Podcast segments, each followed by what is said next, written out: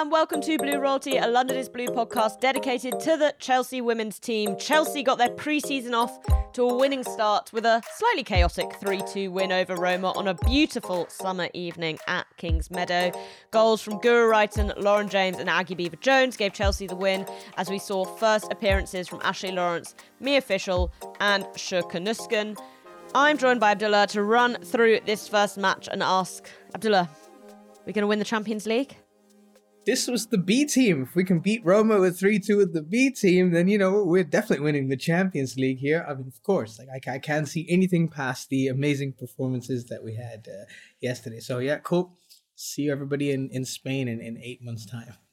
Yeah, see you all in Bilbao. No, it was great to be back at Kings Meadow. I've got to say, my highlight pre my non-football highlight was seeing Catarina Macario show up in an incredibly fancy Tesla which I've got to be honest like I know lots of the Chelsea girls are kind of baller anyway but this felt like oh, like we're really in the big leagues because I just don't think anyone should be driving that car through Norbiton. But good for good for Cat Macario. And then I saw little Lucy Watson coming in just behind her in like this kind of sad white Volvo, and I was like, she Lucy Watson had the kind of car which is like the first car your parents get you, you know, when you have to start driving places, and then Cat Macario is in this incredibly expensive one. But you know, those are the different levels uh, in our team. Um, but yeah, a great a great game, a great way to be back at Kings Meadow. Really, really nice um, to see Big Tree, of course. Uh, and we also saw uh, a first Chelsea starting 11 of the season. So I think we should start here, Abdullah.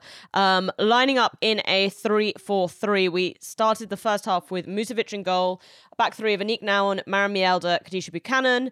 Melanie Leupolz and Sophie Ingle with a double pivot, with Guro Reiten at left wing back, Ashley Lawrence at right wing back, Kirby and James as the 10s in behind Mia Fishel. Um, this 343 wasn't that much of a surprise because Emma Hayes did a not so cryptic Instagram story where she basically posted this formation on a whiteboard. But what were your thoughts on on seeing Chelsea start preseason in a back three? Um, not entirely surprising. I think even if we take out the um the, cryptic, not so cryptic uh, post on Instagram, I think with the with the kind of the players that are at the club right now, with the new additions and not very many first team players actually exiting the club, you kind of had to uh, play the sort of formation considering the center backs that we have. There, you know the the new fullback fullbacks that have come in. Obviously, Eve Perisset being on the bench was was one reason. Kind of kind of can kind of getting all the mixing up the players who were a not at the World Cup, b who came back early, and c just kind of seeing all right can we go back and just see how this 3-4-3 works with the squad that we have now and once the more established players and Sam Kerr and Millie Bright, etc., come back, you know, we revert back to the four. And I, I think I think preseason is going to be a mixture of formations from Emma just to see maybe what suits this new set of players because I think she would have wanted to see how um, some of the new signings would have done in, in maybe a couple of different formations. Yeah, definitely. Um, it'll be interesting to see if this is something we stick with. Um, I don't know if we'll get to watch any more preseason, so we might have to wait and find out what happens against Spurs in that first WSL game. Um, but there were also some sort of interesting squad absentees, which we should touch on. Erin, no Erin Cuthbert, which I assume is injury related, so hoping that's not a big deal. Um, no Katarina Svitkova, which I don't know whether it's injury related or not, but felt interesting given that we know we potentially need exits.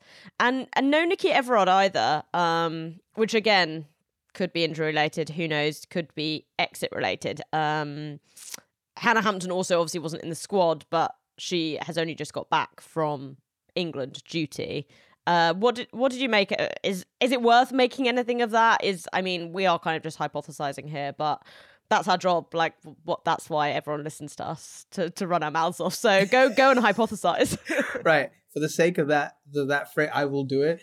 Um, I think Erin is just injury related. I mean, they have been show- Chelsea's been showing a lot of gym content with the, with the girls at the gym, and and then you know throwing the ball around on that screen that tells them the score of how hard they're hitting the the medicine ball, and then they've got a lot of them lifting weights and everything. So I think there's all of that content. Erin Cuthbert was heavily there. Svitkova was there. Um, and I think uh, Evrard was was part of the goalkeeping union that was that was training with with, with everybody. But I think with Svitkova, it might just be exit related. Just looking at the number of players that are there, I mean, okay, fine. Like it depends. Like Amy Claypole, Ashanti Akpan, and Cerys Brown will probably go out on loan or play for the academy side for the rest of the season, and then maybe make the odd appearance into the squad, and maybe the odd appearance in for like 10, 15 minutes. Um, but I don't expect all of them to be there. I think the question mark for me comes down to possibly with the way Aggie Beever Jones played. Yes, and I know we'll touch on it later, but I think maybe it's it's it's Emma Hayes looking at okay, which one of the returning players maybe deserves to stay in the squad, and then for that to happen, we need to make space by removing one or two. Svitkova might be that make make way player, just because, but at the same time, it just could be injury related. But then again, those like Cuthbert and and Svitkova have been at Chelsea for basically the whole summer, so I don't I don't know what's happening over there. So I think maybe it's it's it's the okay. Let's see how Aggie Beever Jones does versus maybe in the next preseason game it's Svitkova that comes in and kind of whoever impresses maybe keeps their place at Chelsea uh, for the season. So that's probably my take from from these absentees. Yeah, interesting one to keep an eye on there, definitely. Um, let's talk about the game itself. Um, I thought Chelsea kind of started pretty well, passing the ball around nicely. Um, but Roma scored first. It was a really, really nice goal, to be fair. Um, a, a crossover the, the top of the, the back three to Haavi, which she hit first time. Um, really, really good finish. Nothing really that Zecira could do about that. Maybe something that Chelsea's defence could have done about Haavi getting a free run at that ball. I think my sort of takeaway from the first half in particular, Abdullah, was that Roma absolutely killed this back three in transition. They sat quite deep they just wanted to counter attack. Basically, we've seen them play variations of this tactic successfully uh, in the Champions League before.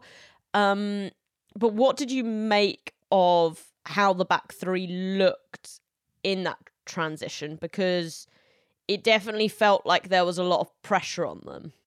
Yeah, it was very chaotic. Um, it doesn't help that all three of them don't really have that much pace. And then when you have the two wingbacks who are the quicker ones, they're pushing up forward in Reiten and Lawrence and them tracking back, especially when you have Leupolz and Ingle, who I think were a little bit static and a little bit um, uh, not not as mobile for for that first half. I think it was just a recipe for disaster. I just felt like there was too much of a gap, and the three at the back was just well, the three players in the back, three were almost kind of playing catch up in like individual man marking styles. So whichever Roma defender would come in, you know, or sorry, attacker would come in, they would be isolated in a one on one, and they would just get beaten every single time, whether it was coming in off uh, uh, into the inside, going on the outside, or kind of running in behind. And when you have Mjelde, okay, fine. Mjelde centrally, I'm fine with. She's not the quickest. We knew that from before, but she suits playing as like the central. You can play her as the central center back, and it's fine. Nouwen and Buchanan, for whatever reason, just I don't know what happened to them. They were just not great defending the transition. They weren't great in the one on ones. Obviously, Haavi's goal was absolutely fantastic, but to kind of show her in on the inside was was obviously a mistake. And then um, uh, and she kind of did that for a lot of that first half. And it's I it's, it's a slight problem because obviously we have Millie Bright to come back, but um, we have Millie Bright to come back, but it's it's a question of what happened? Buchanan's just like slowly going backwards in terms of her uh, the way she's playing, and obviously Canada wasn't great, but I'd have thought after a bit of rest she'd come into preseason and she'd be a little bit fresh and raring to go, but. I don't know what's happening there. So yeah, it was it was a bit of a concern for me how the back three just could not cope with transition, and that's what we've been struggling with to some extent in, in games in the WSL. When teams hit us on the counter attack, you know, we've just not been able to deal with with uh, with certain um, certain moments. I mean, I, I look back to the Liverpool game from from last time and uh, from last season when we lost the first game against Liverpool. It it can, gives me shades of that a little bit into what the chances they were creating at the time. Yeah, it definitely was interesting. I think there's a couple of things when thinking about it to to break down here. I think first of all, like you're right to point out that the wing backs in terms of Reiten and Lawrence were were pushed very very high up, and it did leave those three centre backs incredibly exposed. Um, and I think you know on paper you'd look at that formation and think, well, Lawrence is sort of maybe the one that that drops back, and and that didn't really happen. But I think that's kind of understandable. Like she was playing her first game for Chelsea. Like of course you you're going to take time to sort of figure out where your positioning is. I think the other point is again, you're you're right to say that I thought Leupolz and Ingle were very very passive in midfield. Like, look, if you're getting players one on one with your defense those balls are coming from somewhere. The ball doesn't just like pop up with them uh playing that high up the pitch. And it didn't often sometimes they were playing long balls um but there were also just moments where it felt like they were able to progress the ball very very quickly um up the pitch and i thought that was something that we saw really change in the second half when we switched up that double pivot um but yeah i thought as a back three it was pretty bad, especially from Aniek Nouwen. Um, and Kadeisha Buchanan wasn't great either. It was interesting that um, Buchanan started as the central centre back, but Emma Hayes switched them around after about five minutes.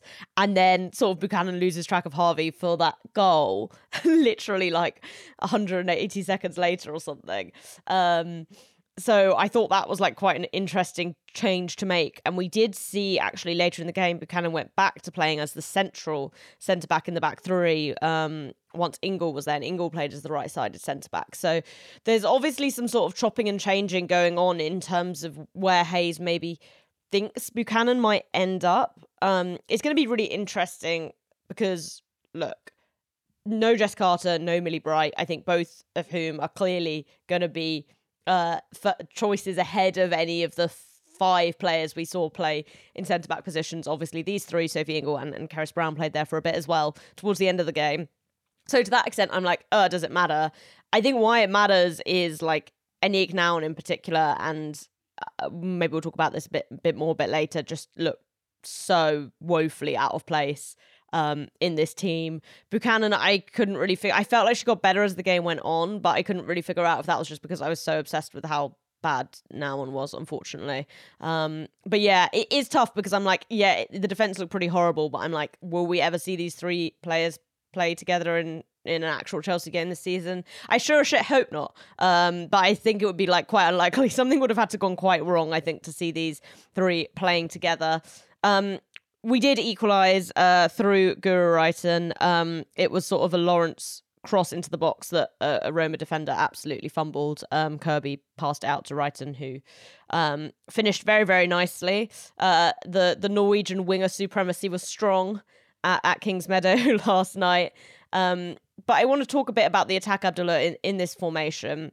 What were you seeing in terms of sort of patterns of play during the game and, and how Chelsea wanted to attack? Yeah, it was interesting. I quite liked um, some of the moves that Chelsea were making. I thought I thought Mia Fishel. I think if we can just start with her, I thought her hold up play was really really good. It was it was nice to see. Uh, that was that was the main point of difference when we were playing this three four three because usually we played it with with Sam Kerr and Bethany England in the past, who have both been kind of off the shoulder, wanting to run in behind and kind of play play in that in that sense, and have the tens kind of play through balls in behind. Um, whereas this time we've really seen Mia Fishel wanting to do that, but really more hold up the play, see how it goes, kind of play back to goal a little bit, and kind of play in James and Kirby a little bit more to have them run in behind rather than than Mia Fishel do do the same thing. Um, and it was interesting to see that Guro Reiten playing practically as a, as a left winger and, and having the option to cross it in for a big target like Mia Fishel. She almost seems like this well rounded striker that can kind of switch between what we need to do at the times. If you need a hold up player, you got a hold up player. But if you need a target striker, you got a target striker there, and it kind of gives us a little bit of that difference over there. Um, I thought Ashley Lawrence was was good coming inside, kind of playing on the outside, kind of giving that different point of attack, and um, it's. I don't want to say it was it. She played better than Eve Perisset at, at right back, right wing back, but what I want to say is we now have two very good options as wing fullbacks on the right hand side um, for different sort of games. If you want someone a little bit more attacking, you want someone a little bit more attacking on the inside channels, I think Ashley Lawrence is going to be a great option, whether you play her at right wing back or left wing back or left back or right back. Whereas with Eve Perisset, if you want somebody who's a little bit more up and down the pitch, kind of staying out wide, kind of giving you more crosses than, than you need, and and and someone who's uh, uh, maybe a little bit more supporting in that sense, even defensively, then I think we've got a really good option in Eve Perisset. And I think going on to that second half very quickly for a second, Lawrence switching there looked equally as comfortable. So I think Chelsea, from a fullback perspective and the way they want to play, I think we've, um, I think we, we've seen some really good development over there. And then Kirby playing as the number ten, I think was just like so good to see her back and and her movement and, and the way she was she was running with the ball and kind of connecting with Reiten and Fishel and James, I thought was really really good. And you can already tell that that that there's such, a huge difference in the way Chelsea attack this the smoothness, the fluidity, and and that extra body in the box now is is is going to be such a huge factor going forward. So yeah, I'm I think I was most excited to see Fran Kirby back playing in in that position. Yeah, we're to do an official deep dive um, this week. Uh, so we're to maybe we'll save some more official chat uh, for then. I thought she looked very raw, but with positive signs. Um, definitely a player who needs work. Um, but yeah, we can maybe talk a bit more about that later in the week. I thought Fran Kirby was, oh my God, so good to see her back playing for Chelsea. It's just amazing how much she enlivens an attack. She just she's just so creative and I thought her relationship with Guro Reiten looked fantastic. Um just like later on in the game when Fleming came on, she looked great with Fleming. It's just like she turns everything into really good opportunities. Um, she had some good chances to score, and I felt, felt like she didn't quite have her shooting boots on uh, just yet. A um, couple of shots that that went straight at the keeper. Um, but yeah, I mean, incredible to have her back. I really, really hope she can stay fit this season. I thought she looked a lot hencher than she has uh, in the past, which I thought was interesting. And, you know, she's obviously spoken. We've spoken about how, you know, how for many years she hasn't had a chance at a preseason really um, and i think you could really see that i thought she she looked like one of the freshest players on the pitch really really clearly um, just quickly to wrap up two two more things from the first half. Um, we'll have to talk about the so Roma then took the lead again uh, after about half an hour. Giacinti um, scored, and I think this is a good opportunity to maybe talk about Zecira Musovic, who, yeah, interestingly, I mean, I don't know how much to read into it. She Zecira Musovic played the first half. AKB came on for the second half. Um, for me, this felt like a bit of a, a fumble from Zecira, uh, this goal. But what did you make of of her first half in general? Obviously, she's come off the back of a, of a great World Cup. Yeah, I think I think there's a little bit of um, rustiness there coming back off the World Cup. Obviously, a huge high of being um, one of the best goalkeepers in that game against the U- U.S. women's national team was was massive for her in terms of those 12 saves that she made and just kind of being overall Sweden's number one. Um, I think a little bit of rustiness was there uh, yeah, could have done better for for for the goal, but um, overall, I think she looks a little bit more assured in between the sticks now. I think I think she looks like that that that a little bit more of a commanding presence. The way she kind of stands there, the way she's she's she's kind of directing the defense, asking them to move around.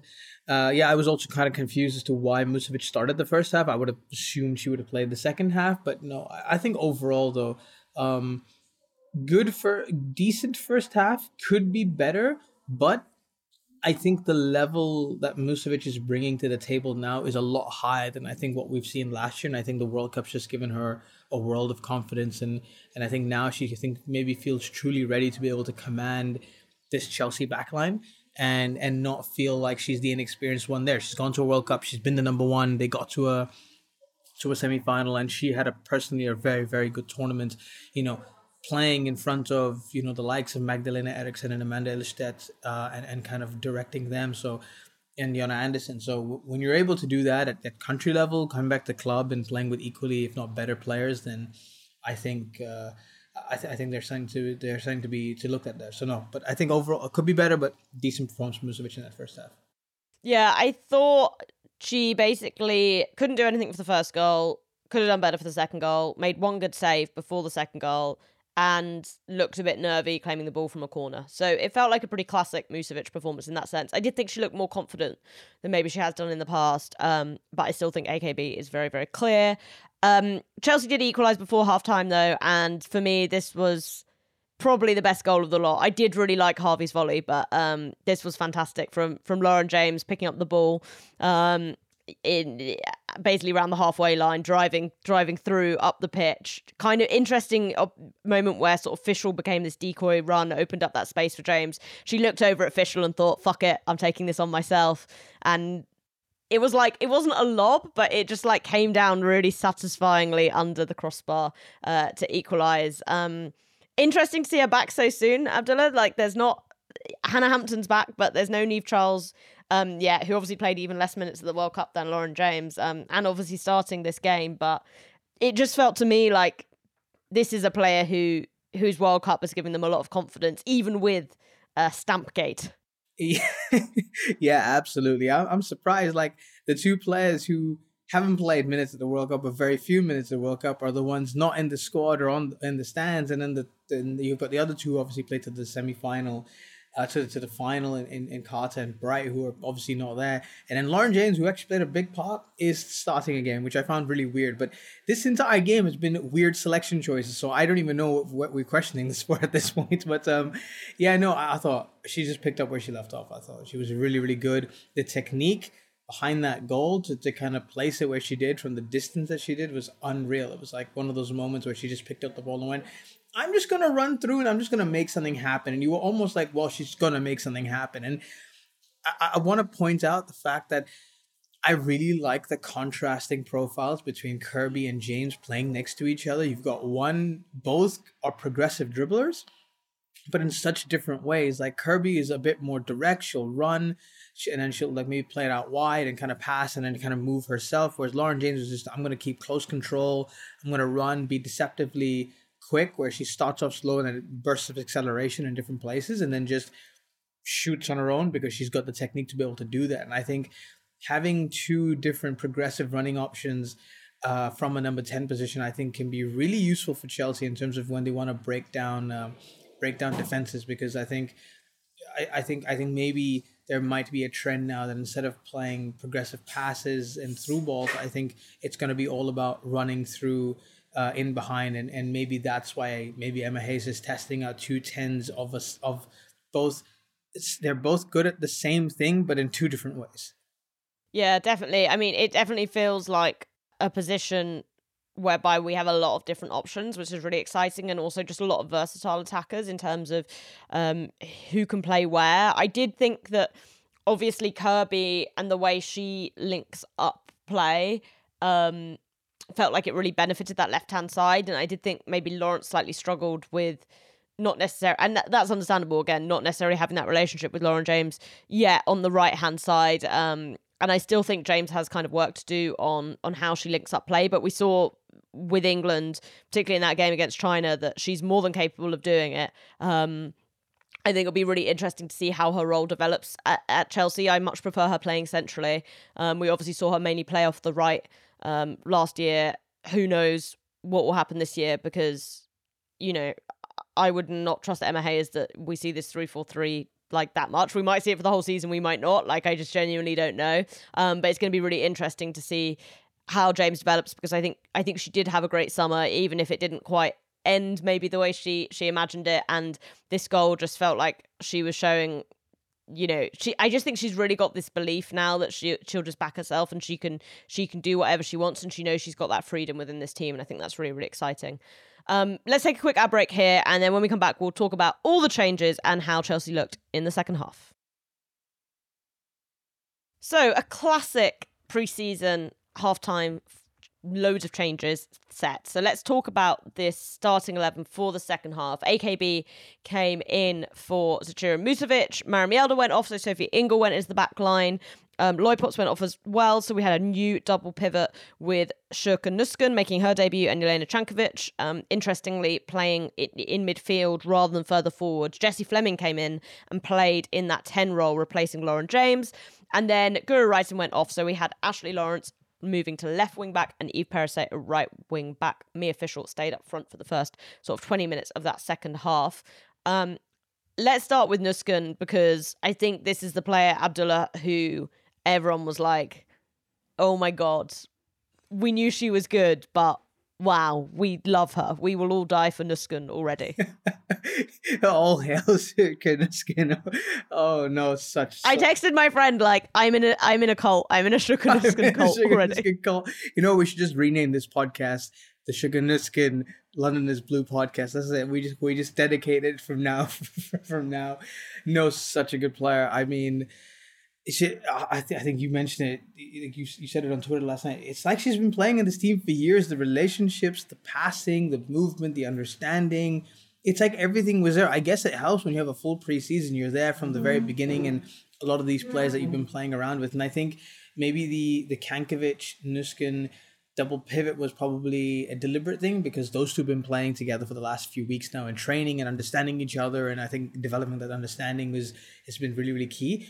I I loved the double pivot of those two together. I think the way they played and the understanding and, and I and I love the the profile differences. I keep talking about profile differences this this pod, but Nusken's understanding of defensive positioning versus Cankovic's creative ability and uh, understanding of the advanced positions was so good that you could basically tell that they're both looking at each other going, okay, I know that when you step here, I need to step here and I'm going to step here and I'm going to do this. Okay, so when you do this, I'm going to be here. And that movement was was absolutely fantastic. Um, her passing is unreal. So we have just another world class passer out, out there in, in central midfield. And um, you know, and someone who is just now a more mobile version of of uh, not even a version of something, just another mobile player in midfield who I swear I, I was thinking about it last night and I was like, we basically have another Lena Oberdorf in the making right here. We have like Lena Oberdorf 2.0 in the making right here at Chelsea and, and you know and I can I can envision that maybe in like six months when she's really settled into a first team position that you know the way Oberdorf commands a midfield, and you're basically playing. You, you when you have her in midfield, it's two players in one.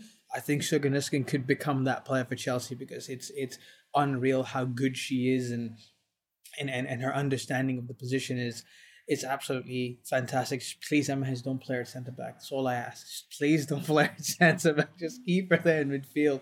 Um, but yeah, and also, I uh, just a quick shout out. I loved Cankovic yesterday. The defensive work that I saw from Cankovic yesterday in that 45 minutes is more than I've seen from her all of last season. And she just looked fitter. She looked better. Um, she looked more creative. And she just, it weirdly enough, she suited this starting as the number eight role next to Nusken. And, you know, with Erin Cuthbert to come back, it's a, it's a tough one how, how you how you play all three. Yeah, it'll be really interesting to see. Um, I think on Nusken, it just felt like everything she did was so good. Like we saw her obviously sort of starting that double pivot in that more uh, midfield role, but then by the end of the game she was playing as a ten, and I was like, Emma Hayes just cannot resist creating another ten. Um, I honestly think we will not be seeing Nusken in defense because I think if we were going to see her in defense, like tonight would have kind or last last night would have kind of been the night. Like we really don't have many good defenders, as we discovered. Um, it felt like really pointed that she didn't play any defensive minutes. In fact, she only moved further forward. I think that tells you a lot about how Hayes and the team see her. But I just thought everything, yeah, from from the defensive work, from her movement, from demanding the ball, the confidence on the ball, the willingness to get forward. It like honestly what a player. Really really excited to to see her play within this team this season. And as you say it'll be really really interesting to see um how that midfield ends up being balanced. Because yeah I, I really like Cankovic in, in, that role as well um and i thought they worked really well together. Um and Cankovic has said before that you know she sees herself almost more of an eight than as a ten.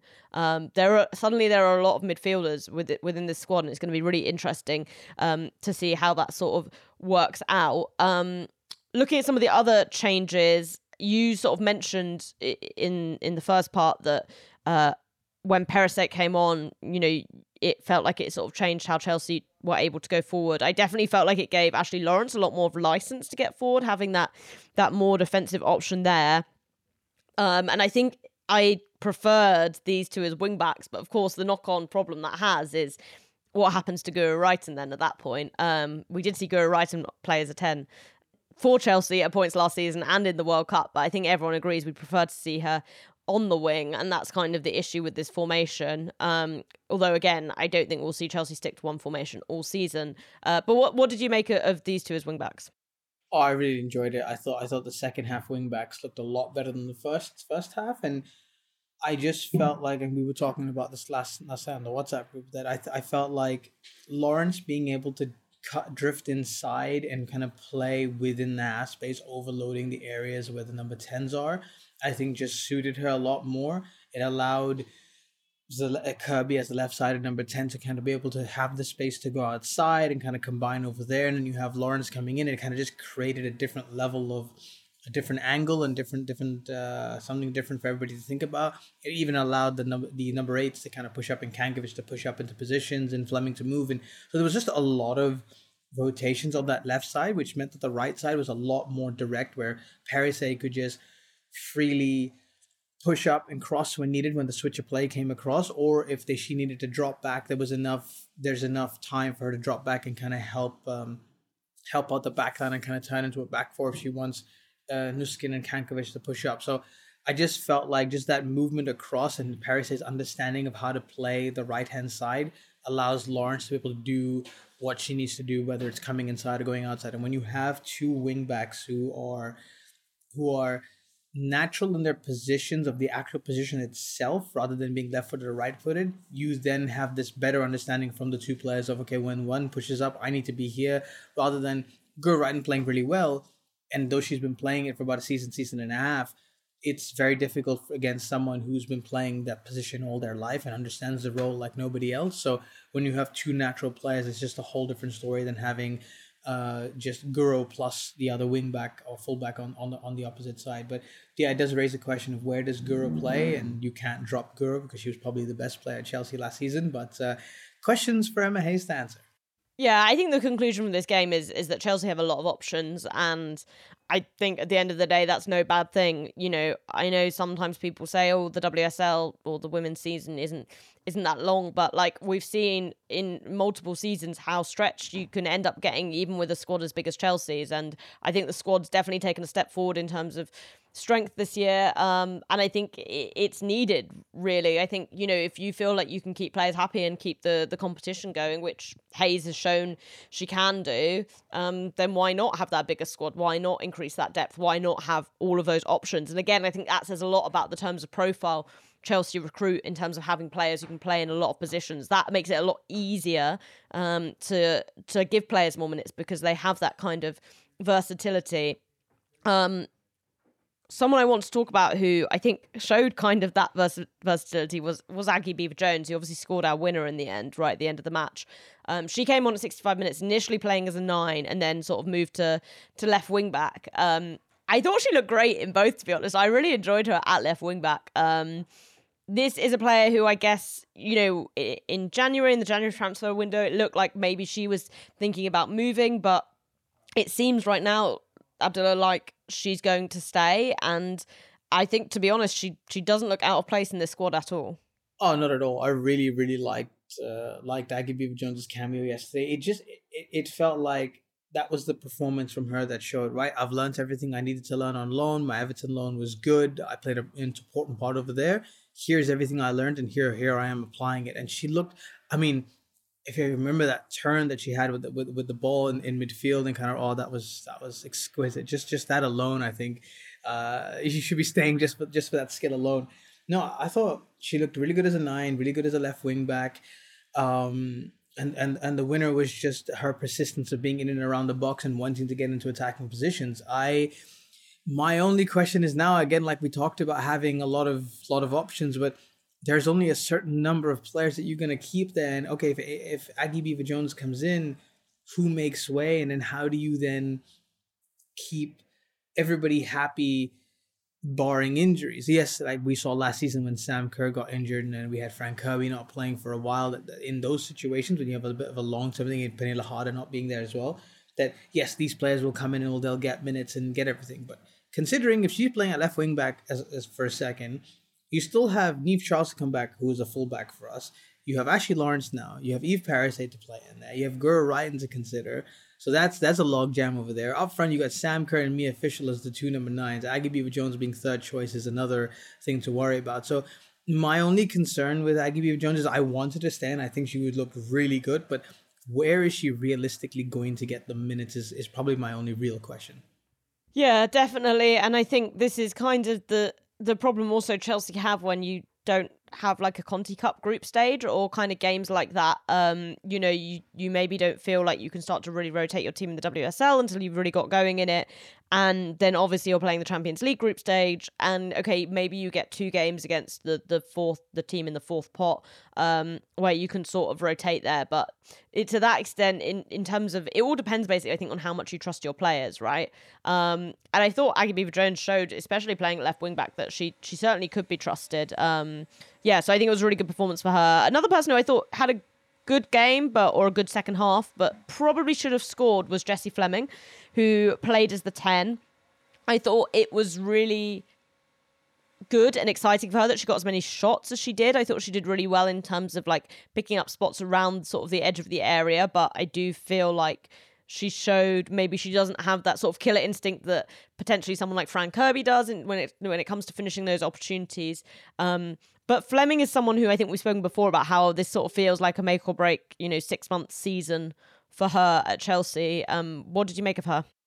Yeah, I was impressed. I think I think uh, first game back, coming in playing as the ten, I thought she was lively. I thought she was uh, she was good on the ball. I thought I thought she was she was asking for the ball really really well, playing between the lines.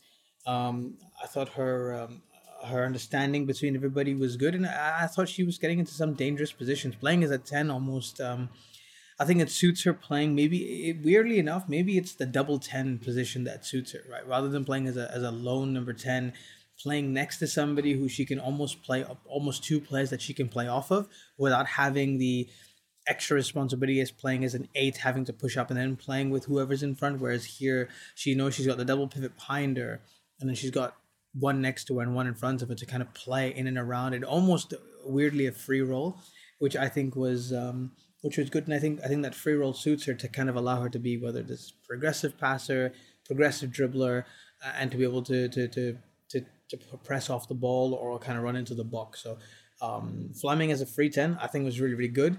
Um, and yeah, I think she needs.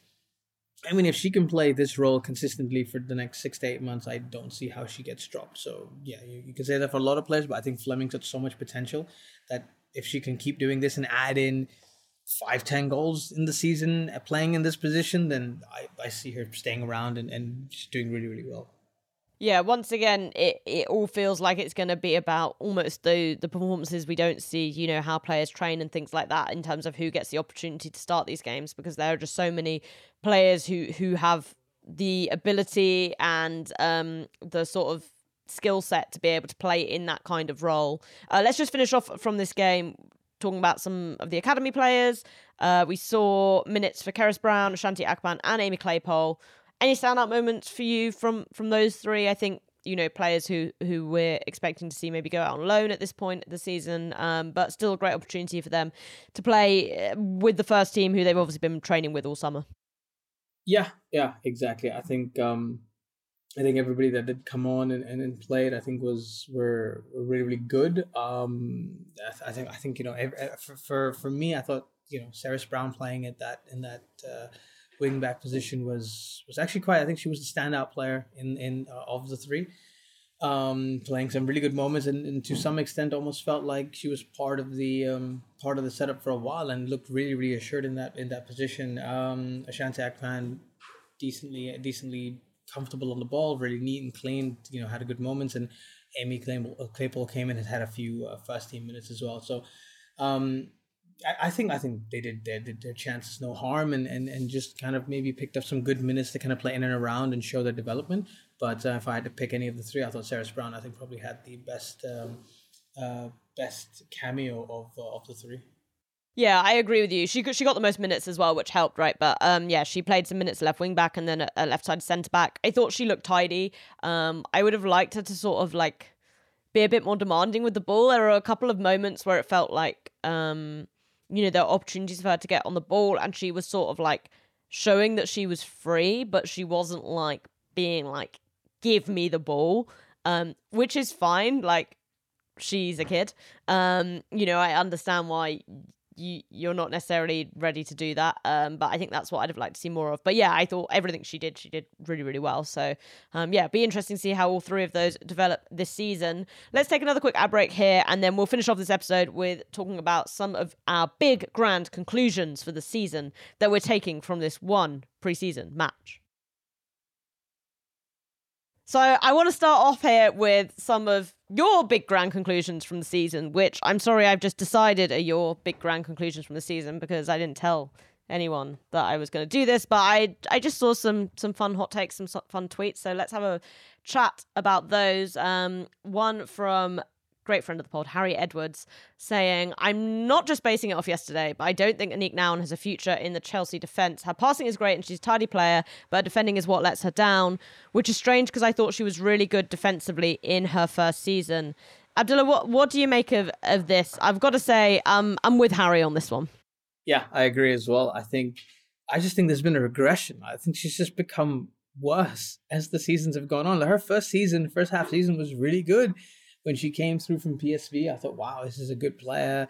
You know, someone who's really good and eh, really intelligent, knows how to cover. You know, there there there is potential here to become a long term Chelsea defender. And if you looked at where Jess Carter was and where Aniek now was when Aniek arrived in, in the first few months, you were like, you would have probably bet that Aniek would have probably been ahead of the pecking order and kind of maybe developed more quicker and done better at the time. But it's like every time she's come back into this team, she's just not played as well. So I don't know what it is. Like yesterday, she kept trying to drive out, touch the ball, try and take a turn back, but then get dispossessed and kind of would, would go no nowhere with it, which to me just felt very, very.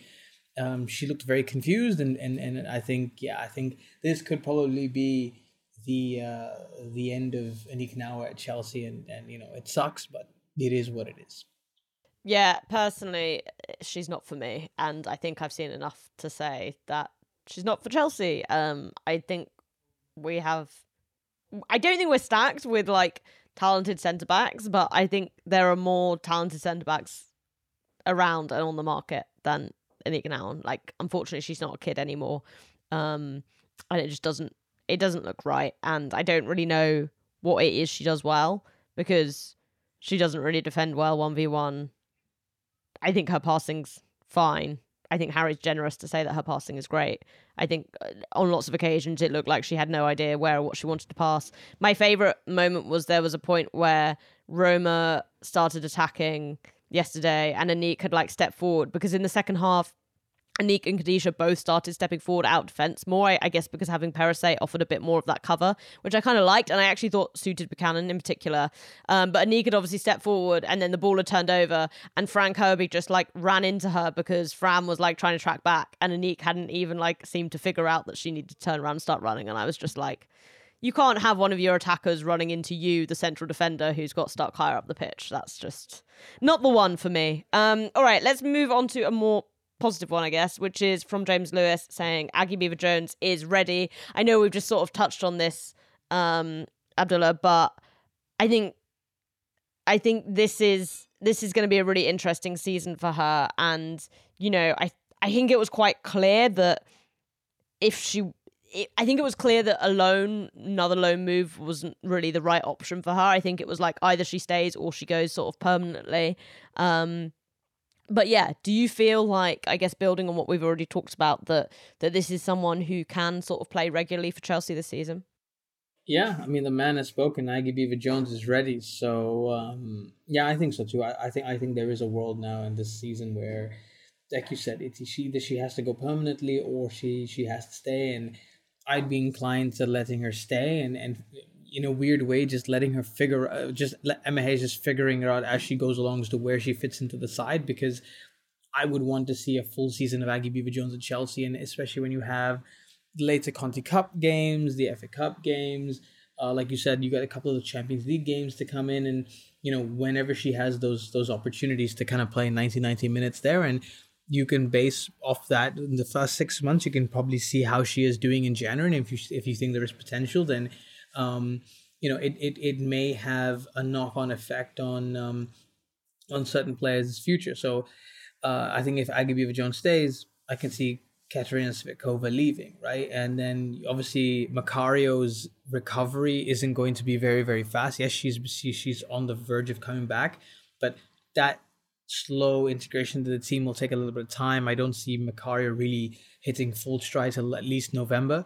So you may need an Aggie Beever Jones to be in there. And and just to kind of maybe I mean, I I'm looking at the list that we've got here. could this potentially have an impact on Johanna Rytting Kaneryd's future at Chelsea as well if, if Aggie Beever Jones is around? Because, you know, if you, if you want to make space, a proper first team place for Aggie Beever Jones and, and, and, and there's a belief in her, then maybe uh, Johanna Rytting Kaneryd, if she doesn't do well, is, is the one to make way as well in terms of that proper first team spot there. So I think there are question marks there, which uh, which will which will come up soon. But yeah, I just keep her around and see what happens. Yeah, I I feel like I mean who knows? But it, it seems at the moment like she's going to stay, and I, am excited for. Her. I think I think she can have a really good season. Uh, Abdullah, let's come to you now. What is your grand conclusion for the season from this match? I think uh, I'm just going to go wild, and I'm going to say Cankovic ends up being Chelsea's number one midfielder, whether it's as a 10 or an 8, and she gets the highest number of assists for Chelsea this season. Wow. Okay, I like that. That's a good grand conclusion. Um, my grand conclusion is Sjoeke Nüsken wins Chelsea's Player of the Year award at the end of the season. Yeah, I like that. I like that. So both central midfielders are going to do something yeah i don't know how out there that is as a as a choice but um uh yeah that's what i'm going with. All right um okay that pretty much wraps up the roma chat. Um couple of other things let's just quickly talk about. Uh people might have seen that Maika Hamano was back at Kingsmeadow yesterday. Um hammarby sporting director has confirmed that basically chelsea have called her back. Sounds like she's doing some more rehab on that shoulder injury. The Swedish season ends in November, so I don't it seems unlikely that she if she gets back there she'll she'll get that that much time. Which is a shame from her. She had a, a really fantastic first half of the season there but definitely want to keep an eye on in terms of you know maybe where she goes next on loan whether she comes into the squad. Um if she's coming into the squad in January there's going to have to be a big clear out in January that's for sure. Um another bit of news is that Academy midfielder Lexi Potter has signed a contract with the club till 2026, so quite a big, chunky contract. Uh, Chelsea advertising this as the first female player in the country to sign a professional contract at the age of 17. Not entirely sure how this works because I thought that wasn't allowed. Um, also, equally, Manchester United did sign a 17 year old this summer, but um, she's Scottish, so I guess maybe that's why they're, they're count- counting it as being separate regardless, it doesn't really matter. It's sort of a random boast. Um, uh, because I, it's not like Lexi Potter is significantly more talented than any other 17 year old ever. Um, but she is very talented and she's going to Crystal Palace on loan for the 23 24 season. Um, really exciting player. She she captained the England under 17s at the Euros in the summer. Was that this summer? I don't know. Whenever that was, it feels like a very, very long time ago at, at this point. But another one for the loan army, um, taking our loanies up to eight, and I would assume still more to come because surely a goalkeeper has to go.